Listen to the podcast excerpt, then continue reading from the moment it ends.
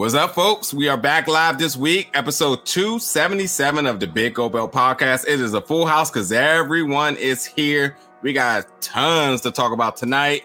Uh, but before we get started, everybody give their salutations. So over to my left, Mr. Hill Will Mahoney.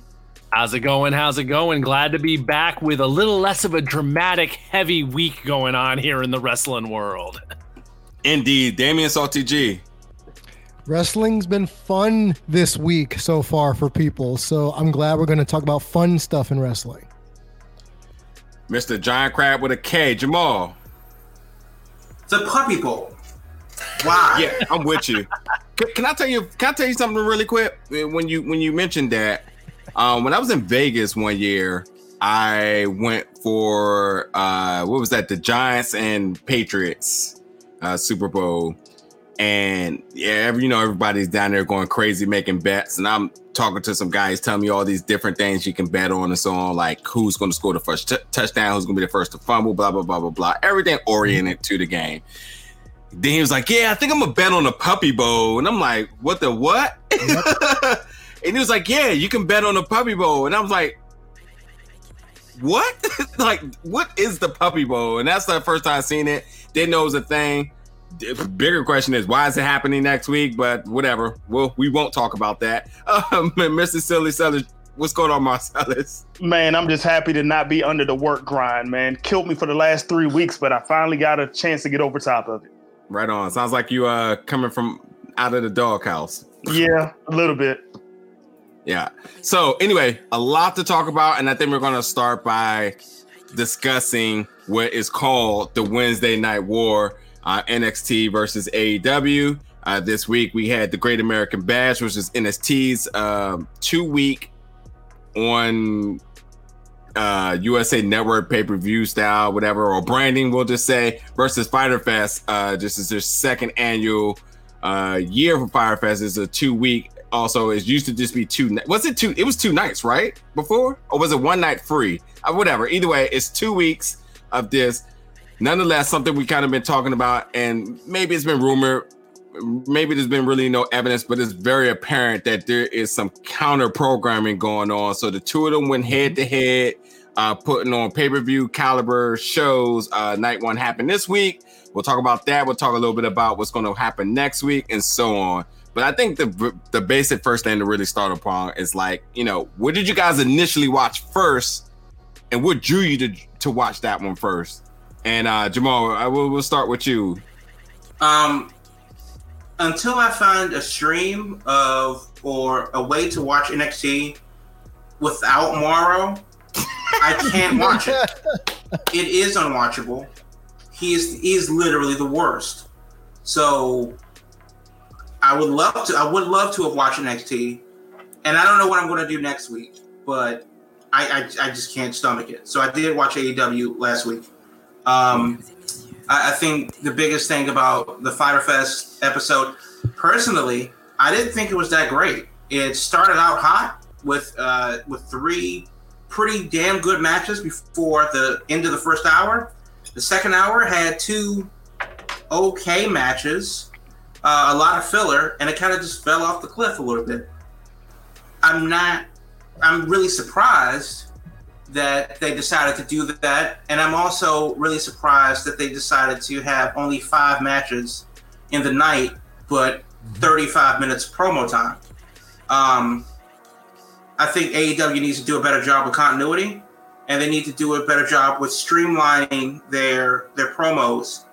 You can put together a two minute package instead of having a 15 minute uh, segment, and I think if they're going to be a wrestling based, a sports based entertainment program, then they need to get kind of get back to that and leave a lot of the extra stuff, a lot of the extra sizzle for things like Dark or the YouTube shows or the internet or whatever. They, they plugged being the elite as like an actual thing. So since that's an actual thing, put the promos there. But I would, I personally, I would rather see a solid 25 minute long match than uh, an eight minute match with a 13 minute promo and four minutes of commercials. So, um, and it's just an okay show. Just an okay show. Next week, hopefully, will be better. William. well, I had one priority last night. From the jump when it was announced, I was looking to see Sasha Banks versus Io Shirai. That was my number one priority with everything that was going on last night across both shows. And my God, those ladies delivered. I was very thrilled with it. Um, NXT overall last night, I thought was a very well balanced show. Th- since the Portland card in June, I think they're making a very concerted effort to push new faces to get fresh people in the mix. That first hour I thought was great with the uh, ladies uh, four way that opened the show. That was really fun and getting you know uh, Tegan Nox over.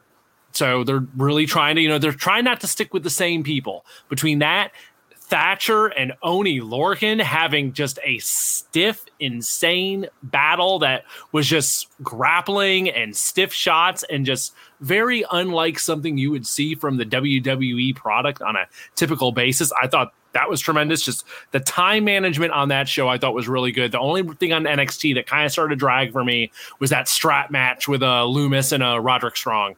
And I think that's really just because that Lumis dude, he ain't doing nothing for me. So that it might just be me. If some of y'all were into that, then hey, good for you. But that was the only part of that show that dragged. Meanwhile, over on Dynamite, I liked what they did with uh, Penelope Ford and Hikaru Shida. I thought they gave them a good chunk of time, and that was really good to see because that women's division needs the time put into it. It needs to be focused on, and they got to kind of. They're still fighting an uphill battle there with that. Uh, to kind of chime in on what Jamal just said, the second hour of that show I thought really fell off. I thought it really got lost a lot of momentum after after Cody was done with his match, and then it just kind of it went down. But that to be said, you know, the second half of that show, I was all focused in on Sasha and Io Shirai. So I think there's a case that could be made right now that Sasha and Bayley are probably the most valuable people in WWE right now, being they're appearing on all three shows, and they definitely seem to be uh, dragging their fan base with them all over the place. So something's going right there. Love the finish of uh, NXT, and I'm very curious to see where we go next week with part two. Damien, your thoughts? So, as you say, they're dragging their fan base. I am one of the people in the fan base they're dragging with them, and I will, I will literally say, last night was a revitalization almost of women's wrestling across the board. Uh, a lot of people referenced over on Fyter Fest, Shida and and Penelope's match as the best match uh, uh on the card for some people. Uh, I went and I rewatched NXT uh, this morning and even the Robert Stone Aliyah mixed tag with Rhea Ripley and seeing Rhea beat the snot out of Robert Stone in a hilarious way. You talked about getting new stars over or building new stars. So I am actually more invested in this really cheesy Robert Stone brand, more so now because he has Aliyah who's been there for 25 years and hasn't graduated, and yet they're compelling because Rhea Ripley beat the crap out of them. So that's a new two new stars if you want to be technical. Uh, the rest of it for me, the women's fatal four way, little janky at some points, but enjoyable overall. And the fact that, and I brought this up earlier, that the women for NXT at the end, when you have Sasha and Bayley and Io, and then at the end Asuka, uh, literally no commercial breaks. Mm-hmm. So unfortunately for Jamal, Mauro talked the whole time. But yet, at the, at the same token, it was non-stop storytelling action, and I still felt that they didn't hit that third gear they could have if it was a major pay-per-view. But at the same token, it did to net. it, it, it moved to move the storyline involving Asuka, involving Bayley, and now we'll get the inevitable. Uh, hopefully, the Kabuki Warriors or or just Io and and and Asuka versus Sasha and Bayley, who are the MVPs right now of Raw and SmackDown because they have the women's tag team championships. They're compelling, they're annoying, but they're getting you talking, which is more than what I could say for the vast majority of the male superstars on WWE's roster. And we're going to address this later about NXT's inability to garner attention on their own. But it was a good night for women's wrestling. I, I saw the Hager and Cody match. Paint by numbers for those two. It wasn't anything too out of the ordinary. I just thought AEW dragged for me. aside from the women's match. And as much as I want to root for Proud and Powerful and Private Party because they're from House of Glory back in the Northeast, it just didn't do it for me. And I looked at next week's card for Fyter Fest 2.0, and it ain't looking good, y'all. It's not looking good. So I'll just add to it the one thing I was looking forward to, and I didn't watch NXT, I was watching AEW the whole time. And the one thing I was looking for, I was disappointed because it didn't show up. And I'm hoping that's going to be an optimistic thing for Fyter Fest 2.0. But my new almost favorite wrestler that might surpass Mr. Kennedy, my, Mr. Freshly Squeezed Orange Cassidy, I was waiting to see what he was going to do um, in respect to the Chris Jericho feud that he's going on right now. So I know he made his little mini appearance, you know, during the best friends match, but uh, I would say it's it's going to be interesting to see how they're booking him. Um, because I would agree with you guys. I thought the show kind of you know dragged a little bit with the matches they had. The women's match was good, but I'm wondering if this is an opportunity where they're going to try to build Orange Cassidy to try to be the next tier main event star by pushing back with which I thought he was going to be on night one originally to now night two. Um, so it's going to be interesting to see. Now, unfortunately, I didn't catch NXT, but the only thing I'm all in for is to see what Orange Cassidy is going to do uh, when he has his time. Fine. Laughing at the puns all night. Okay, look, I I I, I gotta ask a few questions really quick, kind of kind of boost the momentum and energy really fast. So, do commercials hurt the viewership, considering that the branding is supposed to increase it? Is it hard to grasp the fact that these are paper pay per view level and caliber shows, but the commercials take away from it?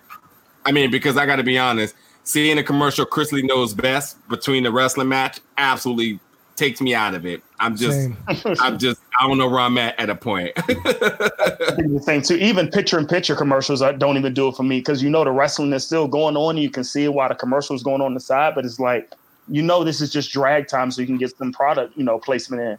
Um, it does slow it down for me personally. Or is it just like impossible to overlook? Go ahead, Jamal. I, I would like to see actually more product placement and less actual commercials. Um, if if AEW, for example, or either one of them, put the brand in the ring. You know, I mean, AEW is a part of the Warner conglomerate, so I don't care that this match is sponsored by HBO Max.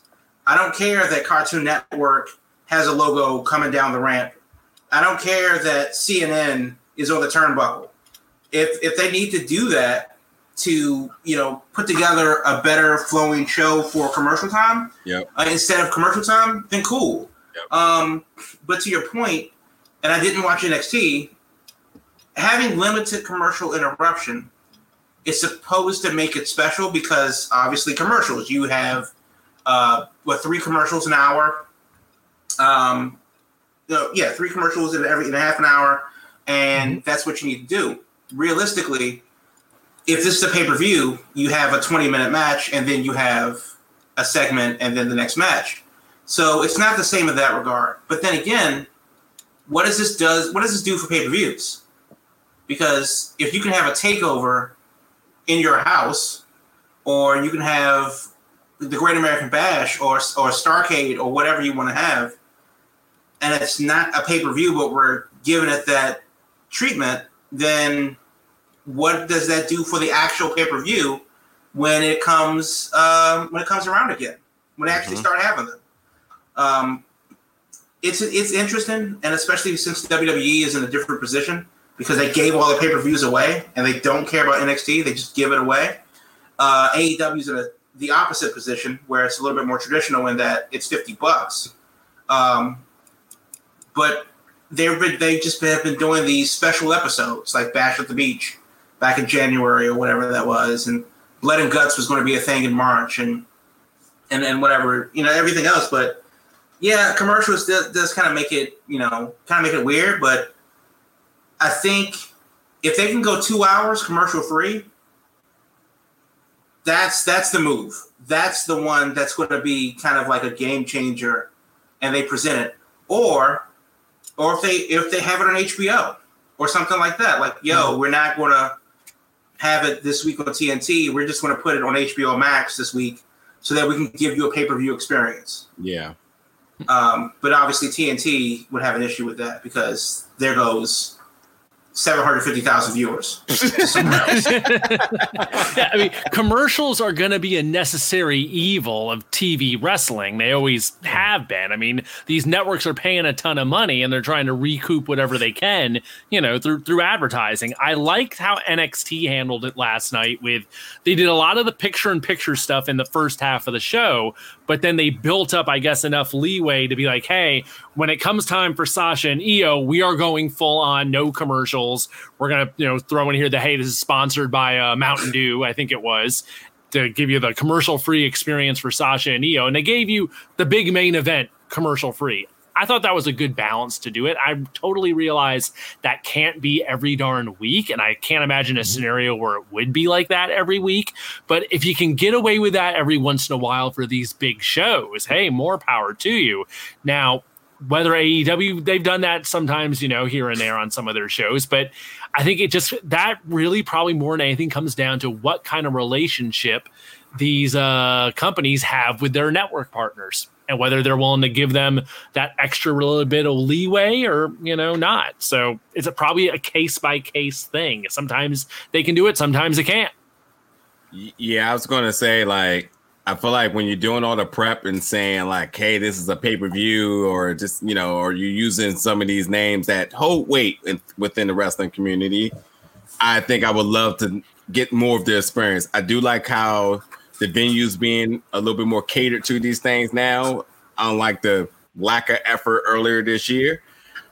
But yeah, it just throws me out sometimes, eh, eh, you know, or maybe the commercial timing needs to be done differently, you know, instead of in the middle of the match, maybe before the match, immediately after the match, however it needs to be done. But like in the between the matches, just really throws me out because I feel like if you're going to label something as the Great American Bash, then you're telling me I need to invest in this because of the quality of wrestling that's going to be on it, the aesthetics of the venue, and everything, the whole pay per view experience that you're getting for free but the, the commercial just throws you out of it. it. I don't know. It's something I've been struggling to really over to, to, be able to overlook. But I do like the fact, and they knew it was a big deal too by saying, and this last match is going to go commercial free because they know it's a big thing. I don't understand, you know, what will be the the loopholes to be to do so, but like I think that even changing the the pay per view, I mean the um commercial breaks. Uh, could also be pivotal, and that, that should definitely be a discussion that they can. But then again, it's kind of difficult because these are some of these are live recordings. So, but I don't know. The UFC do it at times, or used to do it on ESPN. So, but this is the um, thing: uh, AEW is booking their show for the commercials. So when they have, if you looked at the placement of the matches, uh, to the show opener, the thing that you know, you got to come out and hit it hard. It's it's your leadoff hitter and you need that guy to get on base. You need a speedy guy that's going to get mm-hmm. on base to get the party started. And they did it with Wardlow versus uh, uh, Luchasaurus, Luchasaurus, and that whole mm-hmm. thing. And that's what it was. Wardlow got a lot of offense in, a lot more of his moveset, and it was a good time. Uh, Luchasaurus, we know what he can do. MJF is there. It's a whole thing. Cool. And then once you're settled in, commercial, the women's match. Well, it's just a women's match, and unfortunately, AEW put them in a position in kind of the meat of the hour where, well, the the people that have stayed will stay, and they're not attracting any more people at that point. So it's kind of just we're going to let it ride, and then the Cody match ends the hour because it's nine o'clock. A uh, certain shows are ending. You want to turn on AEW? I missed it. Oh, Cody Rhodes leads the second hour. So, and then they had two matches after that to end, which of course is the main event, which is you know a championship match, and the um, Pride and Powerful versus Private Party match. Too many P's in that match, and you know, so they had that and kind of that filler section, and in between, they're having the commercials. Now, I don't know if you guys noticed it, but they had like, well, hey, watch these commercials because we're going to flash a hashtag on the screen to get a prize pack or whatever. So they're giving you some incentive to watch the commercial, which okay. are, because they know that people are turning away to check out what NXT is doing, uh, especially considering that they're counter programming.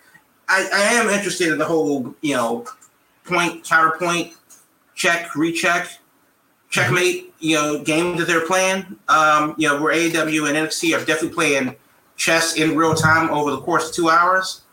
But I think that if you want to call a pay per view and you want to give it a big fight feel, you kind of need to do more than bring in a couple classic cars and some banners. You kind of Yeah. need to do more than bring in some ficus and have some chicks sit out there with fake boobs and drink, you know, flavored water for two hours. I appreciate one more than the other. I have a bus pass, so you can figure out which one that is. However, we still need to have it a big, you know, fight, big money matchup, and I think neither show on paper for me kind of replicates the pay per view experience, and it's really hard to do that knowing that Arby's has the meats in the middle of your sixty minute championship match. Yeah. they probably should drop calling it pay per view, but the the comparable uh, things like the current generation would know. I mean, it's more compared to a WCW Clash of the Champions special or the old school Saturday night main events where it's like, yeah, there's going to be commercials, but you're getting bigger matches on this show than you would normally get, and there's going to be storyline implications. So yeah, it's it's a middle ground. I think they need to figure out how to balance and promote probably. Let me ask this question though: Was it nostalgic for you guys to hear that? Because that's what we grew up on when we talk about the TNT days or the old USA days. All right, this last match is going to be commercial free. Don't go anywhere, folks. Did it? Did it though? No, That's a, that's as far as it go though. Even if it's nostalgia, it still doesn't just resonate. Like you like, yeah, I know this tune, but like I was never a big fan of this song. You know what I mean? Like it just doesn't do it for me. It, it- I don't know. It's just hard to and, and on top of that too, it doesn't make it, it, it I mean, it makes it worse that, you know, everybody's so invested into it. Like, you know, as far as the wrestling community, like, hey, you gotta check this out because Great American Bash is going to be on it, or Firefest is going to be on this week. It's just like because it's going to be great, and we have this level of expectation because of how they're branding it. And I feel like Right. so much of that momentum is sucked out because of commercials. Uh, but I don't know. I I know it's a harsh criticism, but it's as a fan, it's just a reality. You know, it's just, and, and and I think it's the same thing as you know, if you're a fan of uh boxing or UFC when you watch a fight night or a top rank that's on free Mhm. television, you know, like, okay, I know what I'm getting there. It's gonna be good boxing, but it's gonna be a little bit of, you know, their B and C tier. But you know, when you're spending that money on that $60 or $70 or whatever it may be, you know, like, hey, this is the best of the best that's happening. And that's what I feel like, you know, where they go with NXT and, and AW, they're like, well, these are going to be our best of our best matches that we can put together. So you definitely want to tune in for because that's why we're calling it something. And then the commercial just takes you completely out of it for me. So I don't know. What about ratings, y'all? What about ratings? Because I think that's important. We should talk about ratings. Everybody talks about ratings. Two weeks in a row, NXT has beat AW. I don't care about ratings, by the way. But, but since that seems to be a thing, is there anything to be made of this? I know Jamal pointed out that bringing Sasha Banks coming down and whatever, but no, Charlotte was doing it about a month ago, and that didn't help. And she arguably is their biggest star in their women's division. But Is she though? yeah, she is. I would She say is. Sasha and Bayley have more momentum right now. Now, You know, yeah, a but- better Right, commodity than that. she was when she was there. Yeah, but I mean, last week, I mean, I mean, last week, well, last month, you know, it's no denying that Charlotte's still one of the hottest talents on here, regardless. So Yeah, but, but I think that what, what it is is that made it different because Charlotte was there for some time. She was a member of the NXT roster for some time, and Becky and um, and um, I'm not sorry, not Becky, but um, Bayley and Bayley. Banks uh, were only there. This is a one night deal. This is a, a feature. You know, they're not going to be here next week or whatever. You know, so hey, we're going to send Charlotte down to boost ratings versus, oh my God, they're doing a fake. Send Banks and Bayley down there. People like them too. So those are two different things. But with that said, I do think that the ratings are interesting because, first of all, big picture, people aren't watching more wrestling on Wednesdays. No matter what th- this war is, none of these numbers add up to what Raw does. And Raw is garbo. It is 100% basura. Thank you, David. um, so, with that said, since since they can't, they're, they're barely sniffing a million and a half, and Raw does a two-ish million. Uh, you know, on their worst day, they'll do 1.7, and they and AEW and NXT combined for a million and a half. Well, there's a lot to be said there about brand loyalty, but it is it is kind of what it is. SmackDown does more, but SmackDown's also in more homes. Brand loyalty is also a thing. Um, 40 years of history of Raw and 20 years of history of SmackDown versus nine months of AEW on TV. It's only been on since October. So even though it feels like, you know, 40 years ago because of 2020 has been garbage, but it, it is interesting that they haven't really grown. Um, competing against each other is, is whatever, but they haven't really grown. Collectively. And, right, because it's not like AEW's fans went to NXT. NXT had a good number. They have the same number, but Yeah. but AEW's ratings went back to where they were two weeks ago. Quick, quick, So- quick, quick Go ahead. question. Or why? It- or what's your speculation as to why?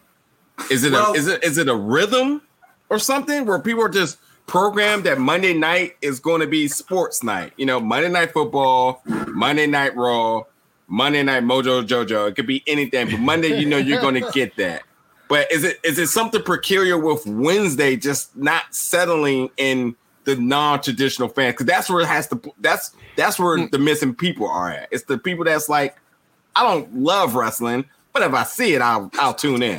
But I Well, think you the- hit it right there when you said Wednesdays they don't love wrestling, the mm-hmm. actual grappling wrestling show. That's that's what Wednesday is. Monday and Friday are medieval times. Wednesday, you know, the Black Knight, the Red Knight, etc. But Wednesday is the wrestling purist show, as evident by Lorcan versus Thatcher, mm-hmm. and then Sasha versus Io, and the women's match over on AEW, and and just in general, AEW has a more wrestling oriented feel, more so than a sports entertainment feel. So I think one and a half million wrestling fans tuned in yesterday. Great job, but we didn't get the sports entertainment people. They're probably Right. watching Triple G or something like that. Right, right. And and to Jamal's point, like he was saying earlier, those people that are the casual fans that you need to get to grow these audiences, they're the ones who are just gonna be like, Monday night's wrestling night or Friday night's wrestling night. And they're not looking for more wrestling. It's just not on their radar. They're not mm-hmm. they're perfectly fine with popping in for like an hour of raw and seeing a couple matches and then moving on. They're not going I think they're the people that are not going to go out of their way for a Wednesday night show unless they really start hearing about it. And just the buzz isn't there for either of these shows outside of the bubble. You just you do not hear anything about AEW or NXT like in the mainstream. You just you don't. And until that happens, I don't see how that can change. Something has to happen to get it on people's radars. Because right now it's just they're both they are shows that are preaching to the choir. And just to add to that too, like when you think about, even though we're in a situation right now, which I'm not even going to mention by name, people are still trying to be out and about. I mean, You mean the plague? whatever you call it. That yes, sir. Yeah, what you said. But it's like people are still trying to be outside. Like literally, people will probably be rather on their front front lawns or backyards at eight eight thirty in the evening when it's still light Or out. Literally, yeah, or the bar, a crowded bar, um, side by side. Just like we are now, just on screens. But um, it, it, it's. I mean, people trying to be out and do things. So, like when you think about just the this season, people, you know, trying to do things and be out. So hopefully they're trying to figure out ways to be not just inside in a way, even if they're on their Mhm. own property. Um, so that kind of hurts that part too. So I Uh, can say for here, you know, Texas, where I'm at in Dallas, before they closed down all the bars and just had the food places who serve alcohol open, Wednesday has really good happy hour pricing. So suffice to say, people would rather be out drinking on a happy hour on a Wednesday than on their front porch watch, watching AEW and, and NXT here in, in Texas. Yeah, uh, So- I, I, real quick, I, I I think I, I want to agree with you, but this is why I don't. If you look at the actual breakdown of the ratings and the demographics, um, number one, uh, women is an untapped resource for wrestling uh, for both mm-hmm. programs. Um, AEW obviously could use all of the women. Women need to, need to watch wrestling. Please watch wrestling. Um, and a lot of women are not watching uh, wrestling; they're watching MTV. Uh, people over fifty, male or female, the boomers are watching Tucker Carlson for whatever fucking reason.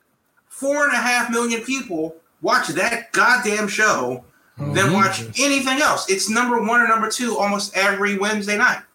So, and depending on what happened that day, more people are, especially 50 plus, are going to tune into the news to get their opinions shaped for them. So I'm not convinced that it's just, well, the mainstream wrestling fans aren't watching because this is the Weeb show and they're just there. You know, that's not real wrestling. John Cena isn't there.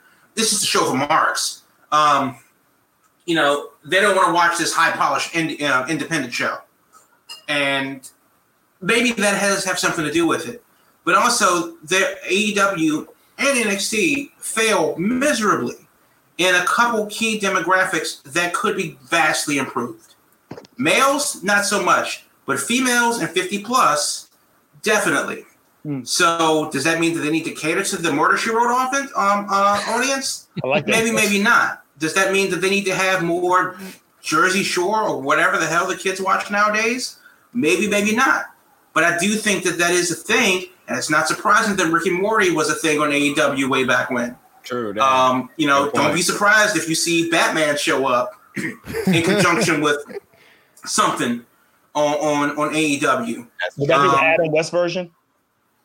They he's got very dead. So he's dead, but you know you can have a reincarnation of somebody that. No, no, but to your point, on a serious note, why it makes perfect sense. I mean, HBO Max is shoving it is shoving, you know, their branding down everybody. So like, why not start using particular brands? You know. Interesting.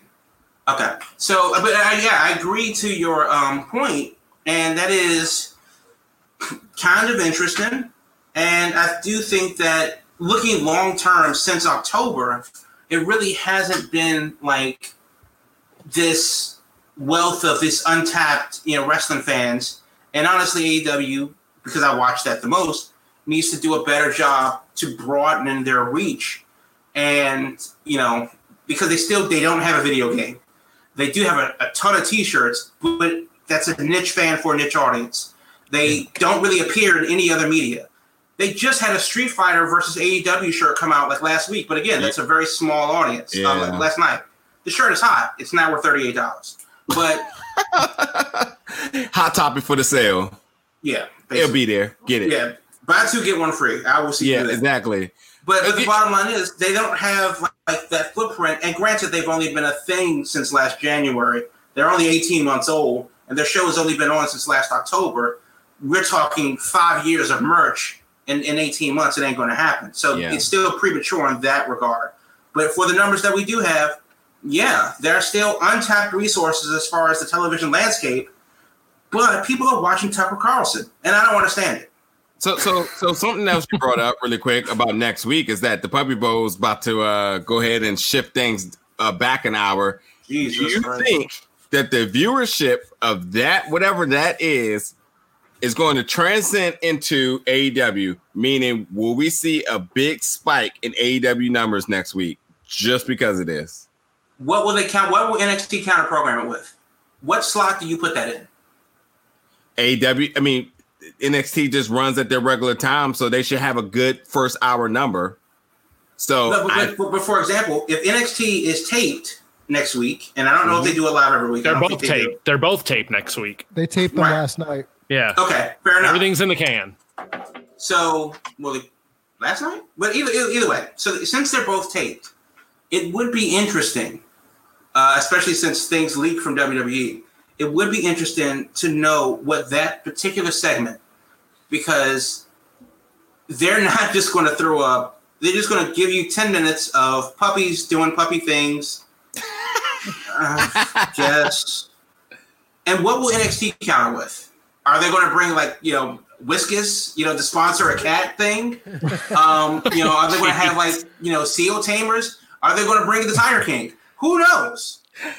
Who knows? Oh my goodness. They'll Yeah. hire Carole Baskin to do cameo for about an hour. You have her come. You have her come on and confess. There's your ratings grab.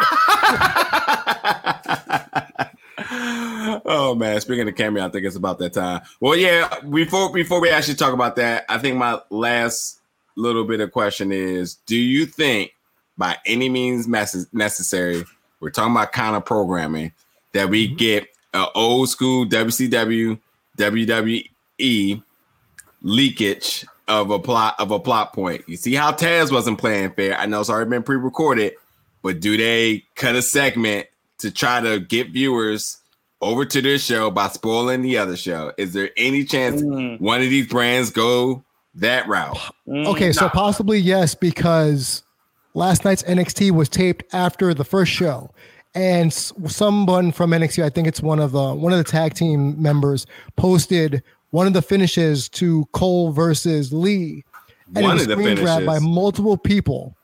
So Um, I can see someone on Was it? AEW side when they tape it to say, "Well, why would you want to go over here and watch non-spoilers the ending to this match when I'm already spoiling it for you, and you can stay here and watch something totally non-spoiled or even more action-packed." to to be fair, to be fair, these people are all kind of intertwined and interniche. They can find out without having to go to the people on Twitter.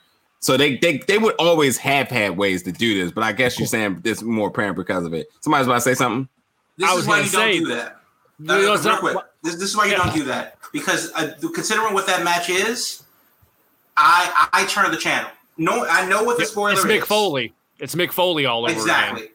And You send the audience. You, people are like, oh damn, bye.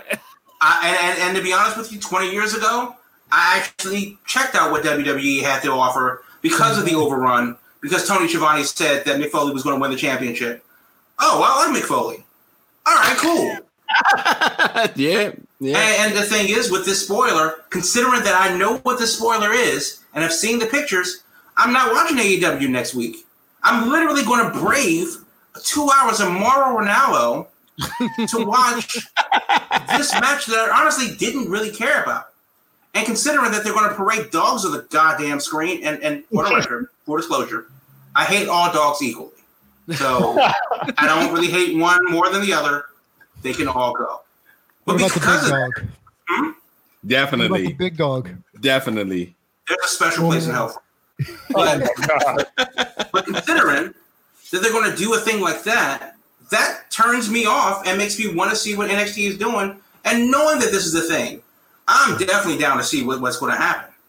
Right on. So I know what I'm watching next week. Well, were you want to say anything? Well, no, I, meant, I, I was just going to bring up the whole Mick Foley thing, which, Yeah. we, which we totally got. That's the first thing it made me think of is like, Yeah. you start opening that can of worms. If it's the wrong thing, then you're just like, hey, you're going to send people right out the door. Now, to be fair, the shows are taped.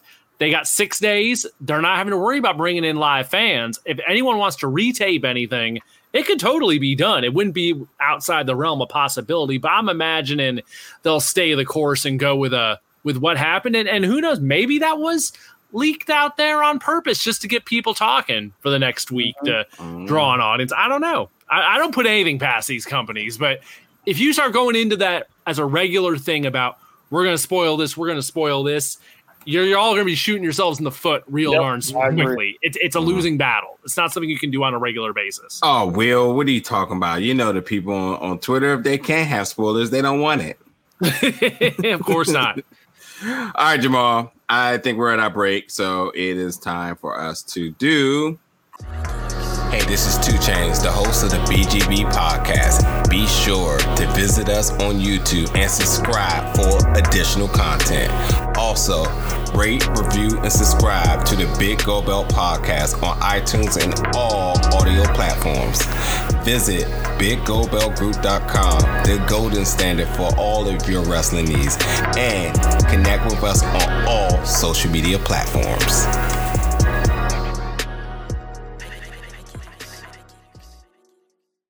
So Cameo. Hello Cameo this week is a very different one. I've, I've never done one like this before. Uh, Gail Kim is our feature of the week. Hmm. Love Gail Kim, uh, longtime great wrestler, and she's charging a price for Cameo. Everyone that I'm going to pick, as- as- aside from Gail Kim, is an animal. A what? An animal, An animal, What? A physical animal. like a celebrity animal. I don't know any celebrity animals that are alive because oh. Flipper and Rin Tin Tin definitely not alive. So oh, these animals are on Cameo. This is gonna be interesting. So how much do you think? Or not how much do you think? Do you think that Sunglass Cat, which is literally a cat with sunglasses on, charges more or less than Gail Kim? Oh my god. Okay, this is gonna set the tone for the rest of the guesses. So It I- certainly will. I'm going to say the sunglass cat is more than Gail Kim. Good chance you get Gail Kim and you get her husband. So And Robert. Mhm. yeah. Yeah, I don't even know what the sunglass cat is, but just I from that don't. name alone, I bet you the sunglass cat is a celebrity. I bet you the sunglass cat is more. Yeah, no, I have n- not lower. heard of any of these animals. So, so Sunglass Cat, Gail Kim. At seventy-five dollars, Sunglass Cat is more than Gail Kim. So can I go get a cat and put sunglasses on them and, and make money off that now? Do it right now. I dare you. Seventy-five bucks, no less. Jeez. Right. what, what exactly is the cat going to say? What does it do? Well, I mean, if it talks, I definitely will pay seventy five dollars. Like, so so this is so this is this this is the um uh the bio for the cat. It just says sunglass cat. It's a cat. The most chill cat in the world and the only cat who loves to swing baby swing. The first and only cat who is medically who has to medically wear sunglasses forever. I'd love to make a video for you and your loved ones. Feel free to ask me anything. Seventy-five dollars. Wow. Wow. Gail Kim getting out booked by a cat. that is amazing. Okay. Right. Gail Kim versus the giraffes at the Phoenix Zoo. Okay, this is weird. Okay, gotcha. So just some random giraffes at the zoo.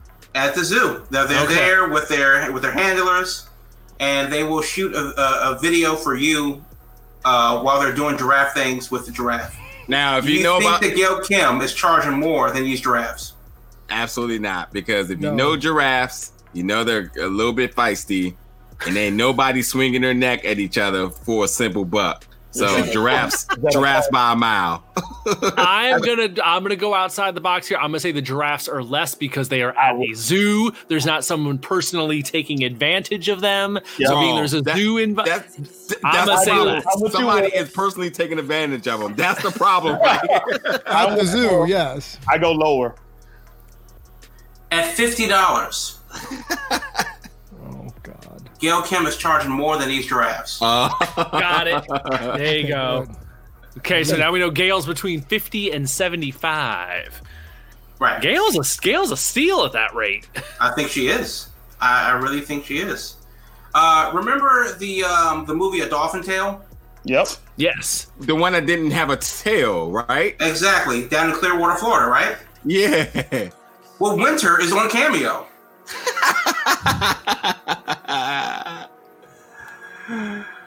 Winter is on Cameo. Is Winter charging more or less than Gail Kim? Less. No one's looking for winter. No one is looking for winter.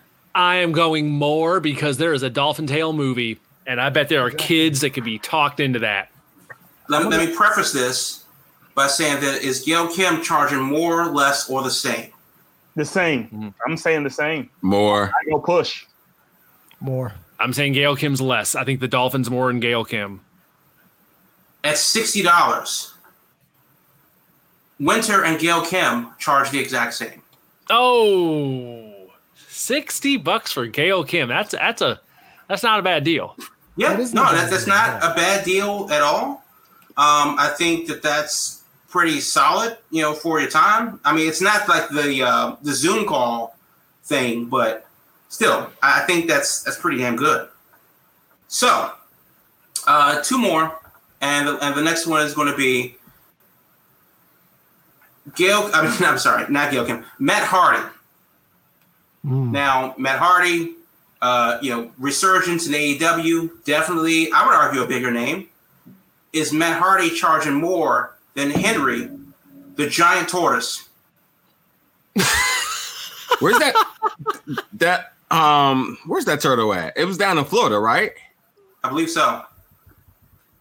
And then they just moved it recently. I think. I seen. Uh, I yeah, I the, seen- the turtle's in New York now. Yeah, I seen it. I seen. I it. say Matt Hardy's got to be more. What the heck's a tur- what's a tortoise gonna do? Matt just sit there with his big tail in alligator land. tortoise things. For my Teenage Mutant Ninja Turtles, uh, I would say the turtle is more than Matt Hardy because they're in New York now. And two hundred dollars. Oh, My God. Is less. Matt, Than Matt Hardy's Hardy. charging less than Matt- than this giant tortoise. Jeez. Four for four. All right, last one. Higher, lower, or the same? Is Matt Hardy charging higher, lower, or the same than Venus, the two-faced cat?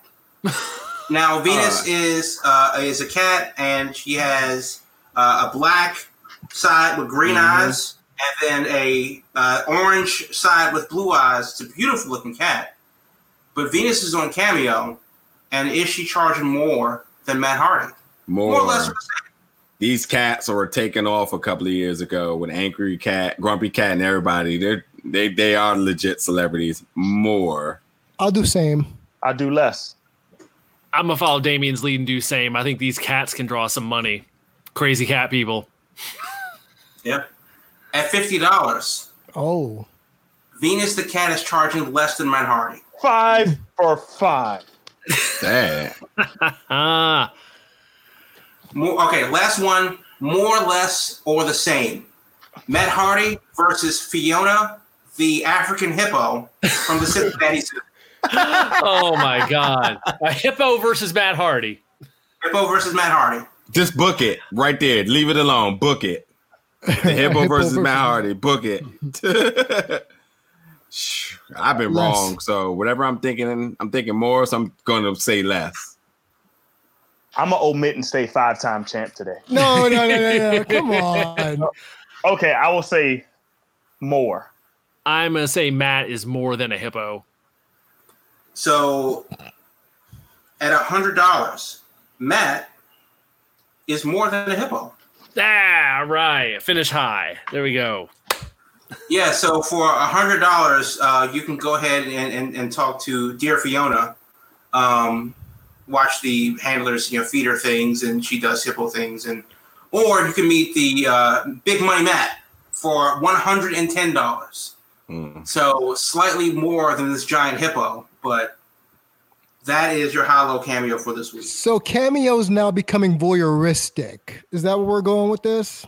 Not necessarily. I mean, you are paying to see the animals, you know, do things in the same way that you're paying to see these people. Now, unless you speak hippo, maybe you'll have a bit uh, a bit of a more intimate conversation. But I think you know if you um those behind the scene passes at aquariums and zoos cost a mint. So if you really want to swim with the dolphins or handle a snake or whatever, those things like are two or three hundred dollars Hmm. For a hundred bucks to, to like you know video chat a hippo. It may be worth it if that's really your thing. Um, they had some other people on there, but there are people from the Tiger King show, uh, people from My Cat from Hell, and other TV veterinarians. But I really wanted to stick with animals because why animals a cameo? So there, there you go for this week. All right. So should we talk about more things that just don't make sense? And that's people's response to COVID 19, this thing that is a real thing Mm. that people don't think it's a real thing, and people out here don't care about other people's health or their own health or safety. I am going to first start off by saying American Airlines are Mm. idiots because they went from social distancing on the plane, maybe one person a row, maybe two people a row, but now they're going at full maximum capacity. Flights to Florida are still a thing. Um, yeah, Uh. that. But no, more or less in the professional wrestling world, there's been a couple of people who have came out to be vocal about their stance against wearing face masks. Mm-hmm. Lokai, Low Ki. Well, he doesn't have a good reputation in being educated, shall I say? So this is right up his uh, alley. And Austin Aries seems to be digging deep into his uh, short man syndrome and being angry about this as well. And Kane, ladies and gentlemen, Kane, a person who's wore masks his whole career, also was the sole person to vote against mandating mask wearing um, in his uh, jurisdiction. Does any of this surprise you, or anything in these notes surprise you, or is there anybody else missing from this list? It's been a wild week of Low Ki and Austin Aries suddenly being uh, medical professionals. yeah. I, I, I, I swear, I why would you take medical advice from someone that makes a career out of being slammed around, kicked in the head repeatedly, and and and and other such things, especially when they've been doing it for like you know decades, like someone like Low Ki. So I don't know. That whole thing is just weird to me. Now, Kane, on the other hand, I think I might have an idea of what's going on with Kane voting against it, being the sole the sole vote against it in his uh, area as the mayor of Knox County. Kane, of course, is a uh, well known libertarian. So mm-hmm. I could easily see him thinking that, like, okay, I know everyone else on the panel here is voting for it. So, in effect, my vote doesn't really, you know, if I vote against it, it's not going to stop anything. So, to be in line with what my libertarian beliefs would need to be, I need to vote for this just so people can't throw it in my face. I'm going to vote against it and I can see that being his reasoning. Mm. Yeah, I really don't have a problem with it. I mean, I think that people scream about freedoms and liberties and stuff like that. Uh, well, you definitely have the freedom to do things. I'm rooting for the virus openly. and, and and this is why. Uh, actually, I think Jim Ross uh, said something similar to this. So, if, you know, if you hear it, you heard it from him first. At, if you wear a mask, you could potentially save a life, start mm-hmm. diminish the spread of the disease. Uh, it's a whole ass plague out here.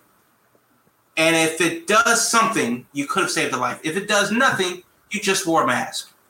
And people are willing to be slightly discomfort for the ability that it takes you to go to the grocery store or whatever, um, instead of you know not die from the plague.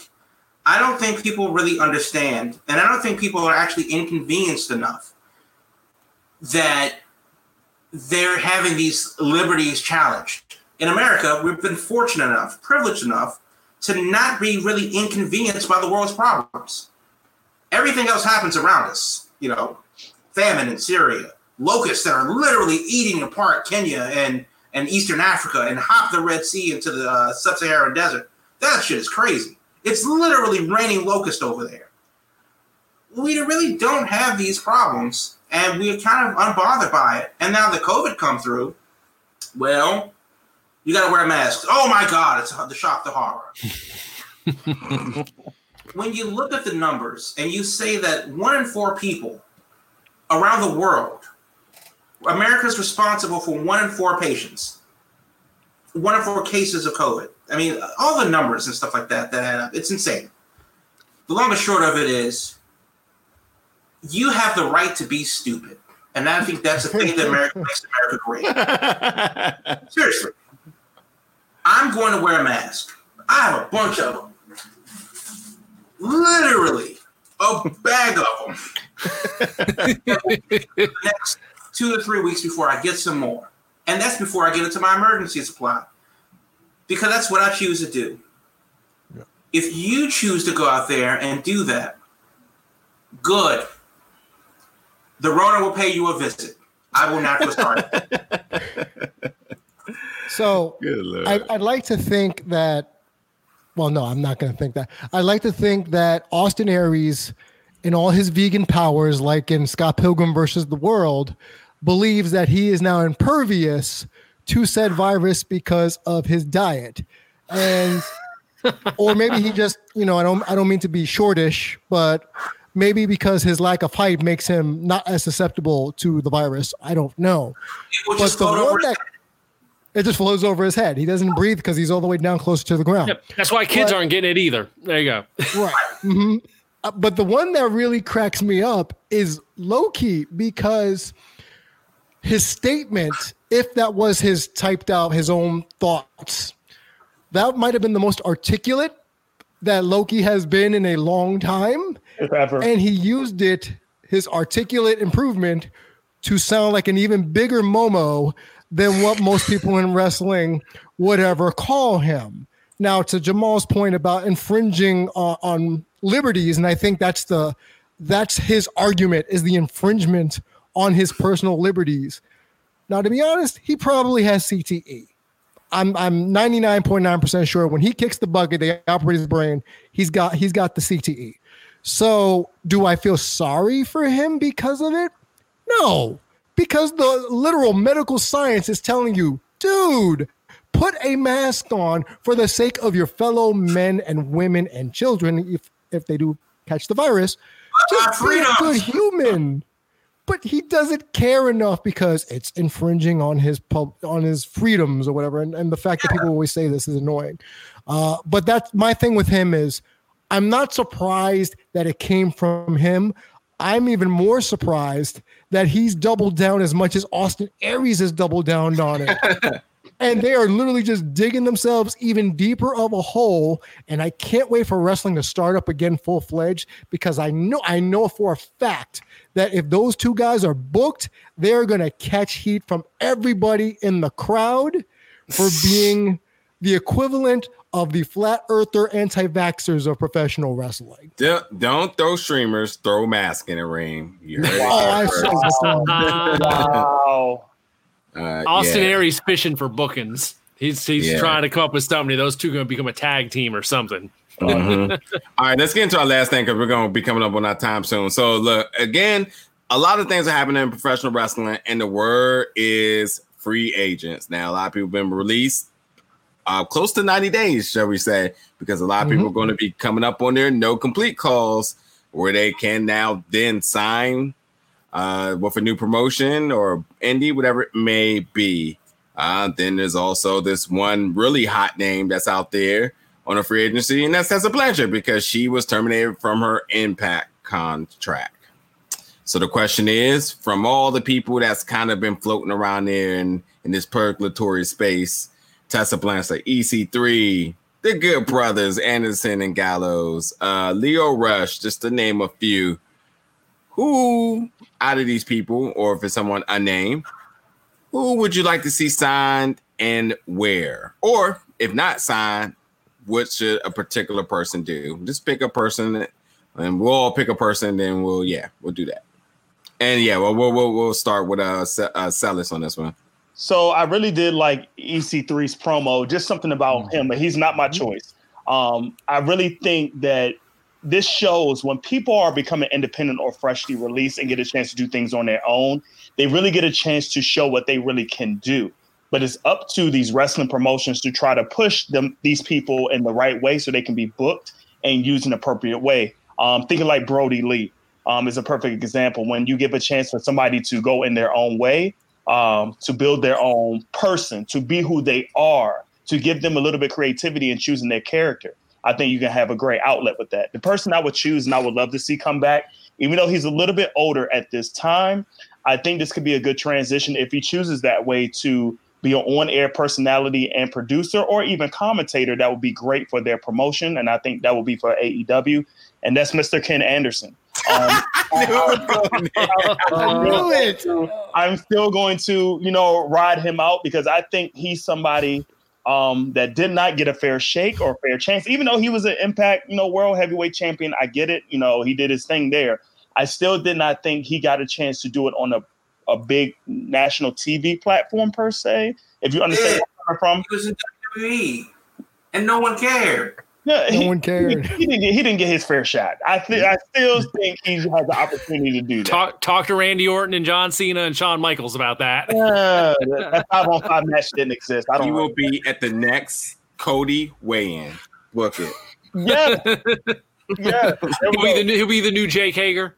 Yeah, Nah, he'll no, be- he won't be Jake Hager. He'll be the next Bruce, Bruce Buffer for it. call call in the interest Yeah, for he'll be everybody. like intros. Yeah. The mic will come down. Yeah. Perfect. Perfect Yeah. role for him. Yeah. There you go. And Silas goes wild. Jamal, go, go, go ahead. I know. So the thing is about all of these free agents is that you know they're probably not going to go back to from where they came. Uh, Tessa's not going back to Impact. The Good Brothers aren't going back to WWE. Heath Slater isn't going back anywhere. So where should they Poor Heath all Slater. go? Um, I'm going to pick one, and it's not going to be Tessa or the Brothers or EC3. I think it's going to be Heath Slater. On, ironically, for a lot of the reasons why you know Mr. Kennedy was mentioned, I do think that he has a, uh, something to prove. This is the first time in what 15 years that he's going to be able to step out on his own and not be the character that they made him. He has the control uh, over what his next step is going to be. Um, can he wrestle? I mean, that's something that we haven't really seen him do. We haven't seen him put together a 15 minute match, and God only knows how long. Uh, he's gotten over because he is this big babyface underdog and stuff like that. And his biggest moments were by pure accident. Um, and he's been sidelined with really shitty gimmicks and, and stuff like that, and three man bands and, and, and all these things. I, I don't think that that's the Heath Slater that's going to come out. I don't think he's going to be 3MB, you know, member alumnus uh, Heath Slater, uh, or whatever his name is going to be outside of it. But I, I really want to see what he's going to be because this is the first time I will have seen him from under the WWE umbrella. Whereas Tessa, we've seen her in other places. EC3, we've seen him in other places. Uh, the Good Brothers, we've seen them in other places. I don't know who the real Heath Slater is, and this is finally the opportunity for him to show us. Mm. Where should that be? Uh, well, all signs kind of point to Impact right now. I mean, he did tweet out a thing, uh, you know, like, "Oh, I'm working hard," blah blah blah. July 18th, which is obviously the day of um, Slammiversary. Mhm. So, I mean, that's a pretty obviously uh, pretty obvious dot to connect. Um, but even if he did come into AEW, eh, sure. Uh, considering on what he is and what the impact that he could make, I, I think TNA might be a good look. Um, but personally, if NWA were in a better position, I think he would be a better fit there. Yeah. Uh, so two things. Uh, number one, I already know Will's selection, so I'm just gonna ease him into that one. see, we'll see if you're right. We'll see if you're right. but no, Jamal is absolutely right, and we we've talked about people going on the indies to kind of revamp themselves and so on. The biggest thing about all of this for me isn't about character development or even wrestling development. It's just personal development, and I think everybody who's shooting his shot to get lobbied or looked at or signed with another promotion is the type of enthusiasm that everyone should have in this in this uh, in this whole business at all times. Your personal contractor, so your jobs can always be at hand. So to see some of these uh, people come out and say, "Hey, take a look at me," you know, instead of the company saying we're going to take a look at them, the traditional style of things, you know, it's good to see a lot of people want to get more interest put onto them uh, by doing so. So wherever some of these people land, land, you know, hopefully it's all done by the hard work and dedication uh, that they've done in the past, but just their enthusiasm to wanting to move forward because it's why the Drake Maverick story worked for me. And I know people hated it, but I it was sincere. I'm pretty sure he was like, hey man, I moved down here. This is all I got, you know, and they took, took another look at him. So, you know, it's, it's that's that's what's really interesting about this. But yeah, I know Will.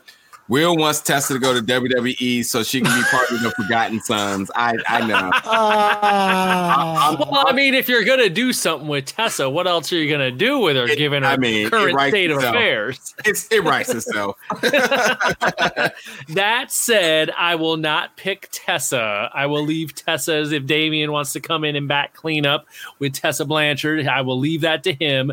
I will go with the timely choice of the day. And if you have not seen the video EC3 put up on his Instagram today, EC3 did a hell of a promo. We always, we've always mm-hmm. known he's been a good talker, but he put together a hell of a little two minute video essentially calling out everybody in AEW in a very creative way. And he threw up the AEW graphic there at the end. So whether that means it's legit since he used all their stuff and named everybody there, I don't know. I guess we will see. It could be a swerve, but he definitely went above and beyond and out of his way to really make you think that he's coming into AEW. My question really is if he does make that move, where does he fit in there?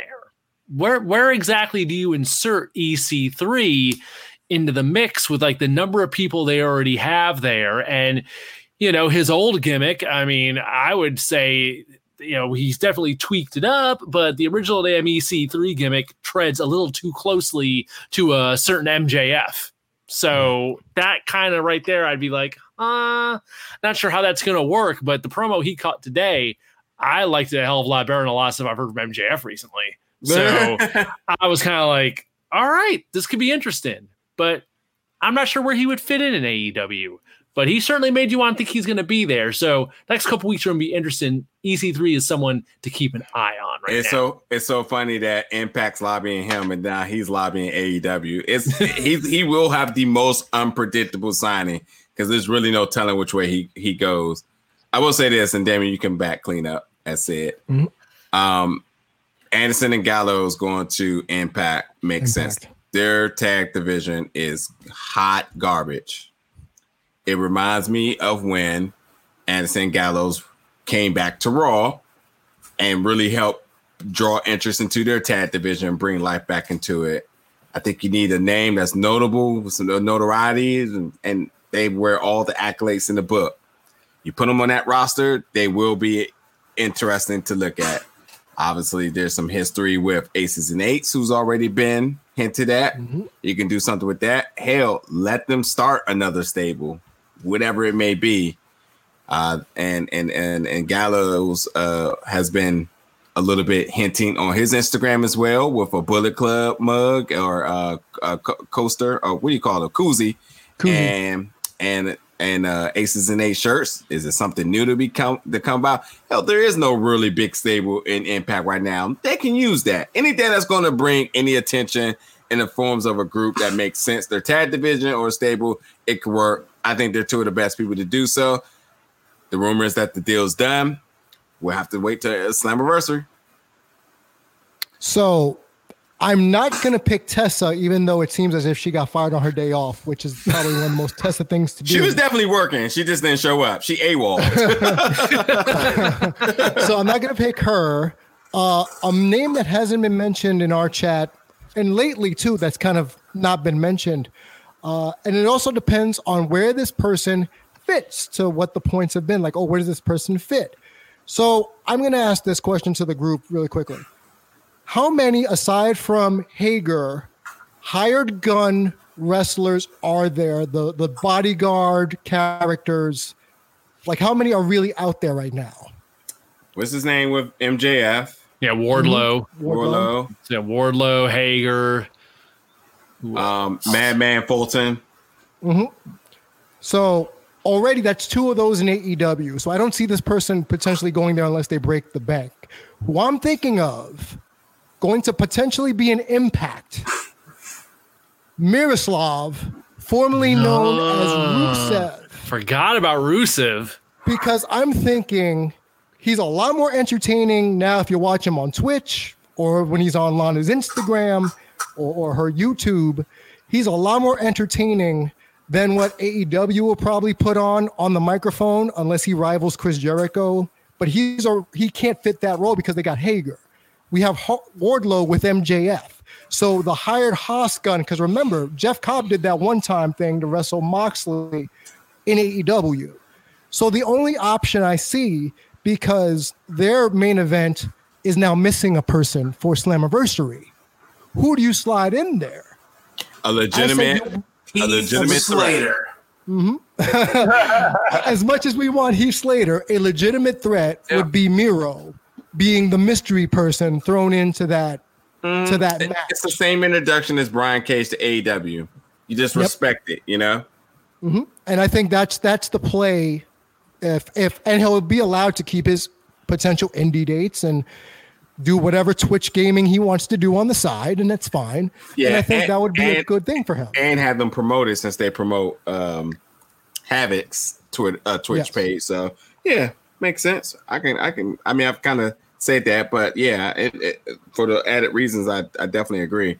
Also, you know, Lio Rush, I was a little bit question question about where his direction was. He put out his CD about a month something ago, meh, and then he sold all his gear. I was like, Mhm. eh. So for like maybe, oh, matter of fact, the, co- the the reason why these two kind of correlate with each other because the CD that CD was like super depressing. Then it was like, uh, then I'm gonna sell all my gears. It's like this guy's giving up. He's going through stuff. Then he puts out this video about two days ago, counting down to the Slammiversary date again. Uh, and obviously because that's when everybody's non-complete calls is uh up, good for impact on making it um on making their date selection work. But maybe because of that video, maybe he's giving up on Lio Rush. Maybe he's coming out with a new persona, new game. Mean, he's been Lio's for as long as we know, all since the MCW days. So maybe there is something else to come about that. So Lio is a really interesting person that I don't know where he can go, but I'll be very interested in seeing how this works. I would assume AEW got to be the attractive thing for him, considering he lives in Florida, not too far. But who knows? All right, news time. Then we can wrap it up. Yeah, well, we'll jump in here really quick before Jamal takes the baton because we have a bit of breaking news that just popped up on the screen. Uh, Fightful reporting just now that WWE has officially acquired Evolve Wrestling. The deal is done and Evolve is out the door. Apparently, WWN Live is not part of the deal, so that's still gonna, I guess, continue on in whatever form it might without Evolve, but. Evolve is officially, as has been speculated for quite a while, is done and then under the WWE umbrella now. I'm Hmm. assuming that means the tape library too. They did say in the report they don't know how that works as far as the talent contracts go, Mm, but I guess Gabe Sapolsky is not going to continue on trying to promote Evolve shows. Okay, so that the next question is where does that leave WWN? I feel like that was just Evolve branding the whole umbrella, or were they always two separate things? WWN was always yeah more of a because because that there were more companies involved with WWN. They had like that was more of an umbrella thing. Evolve was just one company under WWN. Obviously, it was the biggest. It was the by far the biggest one. Yeah, I But- thought it like transcended up. Like Evolve was Evolve, and then WWN was the umbrella Yeah, by Evolve, but everybody Yeah. just fell under it. You know what I mean? yeah, yeah. yeah. And Uh, because right. and, and- and I was gonna say because the other argument is too because all the feeder systems in WWE were part of WWN, so the Progress and uh, Mhm. WXW and all that other stuff. So that's where I was kind of going with that. Go ahead, Jamal. Uh, yeah, yeah. So that's uh, news that I kind of uh, saw come flash across the screen. Um, no word on how it will affect the the contracts. No word on how it will affect other WWN properties, which is like you know Shine and um, you know Progress and and all of their. It's it's it's it's a brand. They bought that brand. Um, the interesting thing uh, is it's a couple quick things. Um, Jake Hager uh, took a shot at the referee after a really weird finish to his match with Cody Rhodes. Um, Hager thought he had choked out Rhodes. Rhodes wrote him up for a pin. Uh, Hager blasted the ref, and he's been suspended 10 days, which, oddly enough, is fine because he wasn't booked for Fyter Fest Night 2. So, cool. Um, no hit Jake Hager uh, for next week which I guess the only thing that he could do is not escort Jericho to the ring for the Orange Cassidy match. Uh, they're already down Sammy, so it'll be interesting to see how that goes next week. Uh, but because when no one want to know about NXT, I know what I'm watching. Um, if you have tickets for Philadelphia and Boston uh, for the Dynamite shows that were originally scheduled for April that have been pushed back to August, they've been pushed back again to April Mm. of next year. Uh, if you want a refund, cool. Get your tickets refunded at wherever you bought them from. If you don't, see you uh, next April. Um, the show in Philly was going to be July 29th, and the Boston show was going to be August 5th, and now they're going to take place in April of next year. No word on what AEW is going to do with the rest of their dates, including St. Louis, Milwaukee, Houston, Rochester, New York, uh, New Orleans, and Albuquerque, New Mexico. But hopefully, uh, they will have those things sorted out sooner than later because COVID. What could possibly go wrong? A programming note: If you're watching Impact next week, it will be on at 9 p.m., not 8 p.m. Eastern Mm-hmm. Standard Time.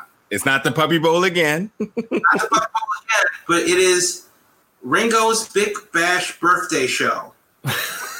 I'm about to I'm about to get off for the night. Is being preempted by the birthday celebration of Ringo Starr. So if you're a Beatles fan and an Impact fan, you know what you're doing next Tuesday night. That's a big night for some old Beatles. That's a fans right there. huge night for three people. Um, with that, uh, with that said, uh, don't forget to set your DVR for Impact, and of course, Twitch is a thing. Uh, get those notifications going. Ember Moon, she's been out since September with a torn Achilles. Apparently, it's worse than we originally heard. Um, she did an interview with comicbook.com, and she says, and I quote, A lot of people don't know this. They think I just have a very generic Achilles rupture, but I don't. What actually happens is that my Achilles tendon got split in half, then it got torn off the bone. Jeez.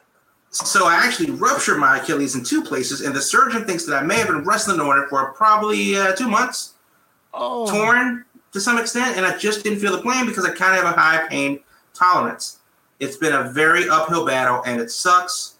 Um, she uh, she says, and I quote still, I said that I, I where I originally had a return date, now I don't again because of complications with strength building.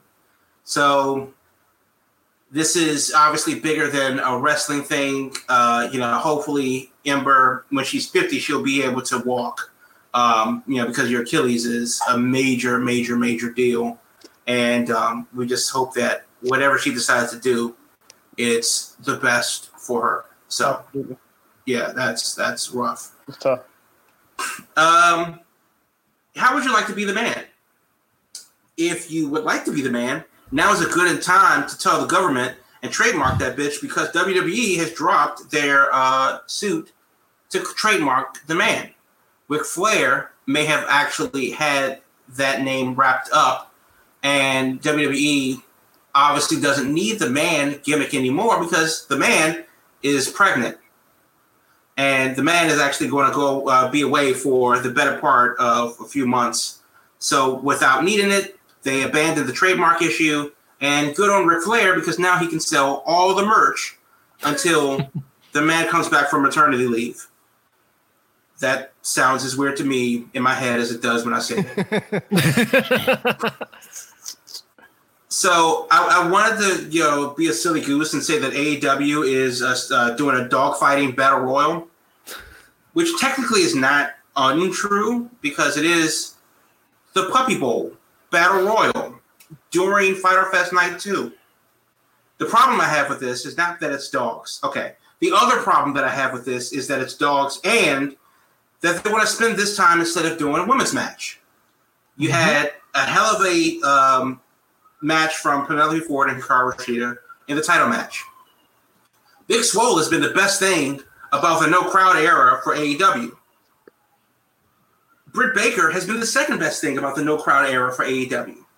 Now Baker's obviously hurt, uh, you know, through no fault of her own, but could you not have booked the women's match instead of the Puppy Battle Royal? How much did Mike Vick pay you to run the Puppy Battle Royal Oh, during Dynamite? What what is the goal of the puppy battle royal? I don't get it at all. Six pups enter, one pup leave. For Supreme Domacy. That's this. Don't forget that. Established dominance. That's It's like, what you it's like- gotta it's do. is, is this another Brandi idea like the Nightmare Collective? It's like it's like uh Yeah, and they and they what, what's what's their what's their dog name? Uh, what's his name? Pharaoh. Pharaoh, Get him, get, yeah. get him over. Yeah, I, I see it now. Yeah. Uh, lastly, Sting uh, tweeted out on July 1st Who wants to take a quote last ride with Sting? Saudi Arabia. is right now Birdman hand rubbing. They are they, they're cutting the check up right now. They they are going to spend every bit of the dime to make that happen. It will be an indie show for them. Them that, that would just be it. Period. Now, now the thing is, that's all the tweet says. That's that's all it is, and it's actually a response to an account called 80s Wrestling that says who wants to take a ride with Sting, and he responds with who wants to take a last ride with Sting. Hmm. Is this an actual uh, Sting retirement match? Is this an actual charity ride on a motorcycle with Steve Borden? is this somewhere in between? Let's assume that it's a wrestling match. The question is, and this is the end of the news, who should retire Sting and which Sting should be retired? Hmm. Now, personally, I think the person that I would like to see uh, retire Sting would be Booker T. Mm. Mm. We haven't seen Booker T in a while. We know that he still works with the reality of wrestling down in Houston, so he's not far removed from uh, the wrestling business. Booker T was the last WCW champion on TNT. Sting instrumental in WCW. I think that especially now because newsflash Booker T is black, you could definitely tie that into it if you need to. But the bottom line is you have the last champion versus some would argue the best champion in a retirement match, especially since we haven't seen Booker in uh, some years now since he was actually in the ring. It doesn't have to be a long thing. You know, give him 10 minutes. Um, you know, we definitely don't want to see Goldberg versus anyone again. Um, we definitely don't want to see Sting versus The Undertaker ever. Um, but Booker T would actually be cool if it's a match. Now, if it's a cinematic WWE, you know, telltale uh, story, paint by numbers thing, then that may be something different. But I would actually like to see Booker T jump in there with Sting. If it's if it's both their last times, that would actually be pretty cool. But what do you guys think? If you went the Uh, cinematic route, you could totally do Undertaker and Sting with a big horror theme type deal, Crow Sting versus Undertaker, and that'd be for cinematic. That'd be the way to do it. As far as which Sting, I think the big problem becomes I can't imagine Sting trying to pull off the uh, surfer look right now with the with the spiked blonde hair and all that. We might need some uh, hair transplant action for that or something. So Call it Frankie prob- Kazarian. they would probably have to be the crow sting which i mean is the one that's more uh, well known these days than the old early 90s version which i personally would love to see again but i can't see it happening but uh but i like that i like that booker t idea I Oh, like it I, a I lot. like that Booker T idea too. all fo- all foolish. David Arquette is the only person for this job. Oh, no. no, no. Yeah, you're clearly drunk. Go home. the one of the best champs to a champ that should have never happened. So there we go. David Arquette is still pretty bored too, by the way. If we're kill, if we're taking it to WWE and you want to make that Saudi money, Randy Orton as the Legend Killer, potentially Ah. retiring Sting, Or it could be Triple or H. Bray Wyatt. No, I don't want. could be- we are we already saw triple h put him down we don't need to rehash that all over The again Fiend versus the Crow. What I would say is, um, I'm gonna give two answers. One I think WWE would do, speaking about that Saudi money, and one that I would do. Um, I think WWE will use Goldberg for that Saudi money, even though I do not want to see that. I love the Booker T answer though, uh, Jamal, but I- I'm gonna go different here. I'm gonna say Rey Mysterio. Um, just thinking about some classic WWE, WCW stars that can make some acknowledgement, and I think with that match, I think you might even have a little tribute to Eddie Guerrero on the side too with that. Um, just just with a little mix, even though this is about Sting. You know, I think Rey Mysterio would probably be the best person to work with him. New Japan, New Japan do it. Ultimo Dragon, book it, book it, and let them both retire. Double retirement They'll retirement easily. All right, I'm done. I'm done. Yeah, I- I, I don't have a problem with any of those. If Liger was still around, I'd say Liger too. That would be Mm. another good good. I don't think Sting and Liger got much of Mm-mm. a history in WCW that would Not- make not sense. together. For, yeah, not No. together to yeah to to embark a retirement, but Ultimo Dragon for sure. Um, and then all the other names. I mean, hell, you can even throw Kevin Nash in here if you really want, but no one wants that. No, one wants that. Oh, Yeah. Nash or Nash already replied to that tweet and said something about, "Hey, I- I'm available. Just keep it No, slow." he didn't. Yes, he did. Yes, he did. Yeah, keep it slow. You check those replies. Kevin Nash definitely Jeez. jumped up in there. He said you just need to keep it slow. Oh my goodness. Oh my goodness. What I'll do for tonight, we're over our time. We gotta get along with our night and our weekend. Uh, we're gonna wear our masks um, because smart. But uh, if you're not gonna wear your mask, um, go COVID. Do your thing. Actually, the very last thing, uh, because it just came across the news, the NFL, unrelated to wrestling, is going to play "Lift Every Voice and Sing" during Week One. Yeah.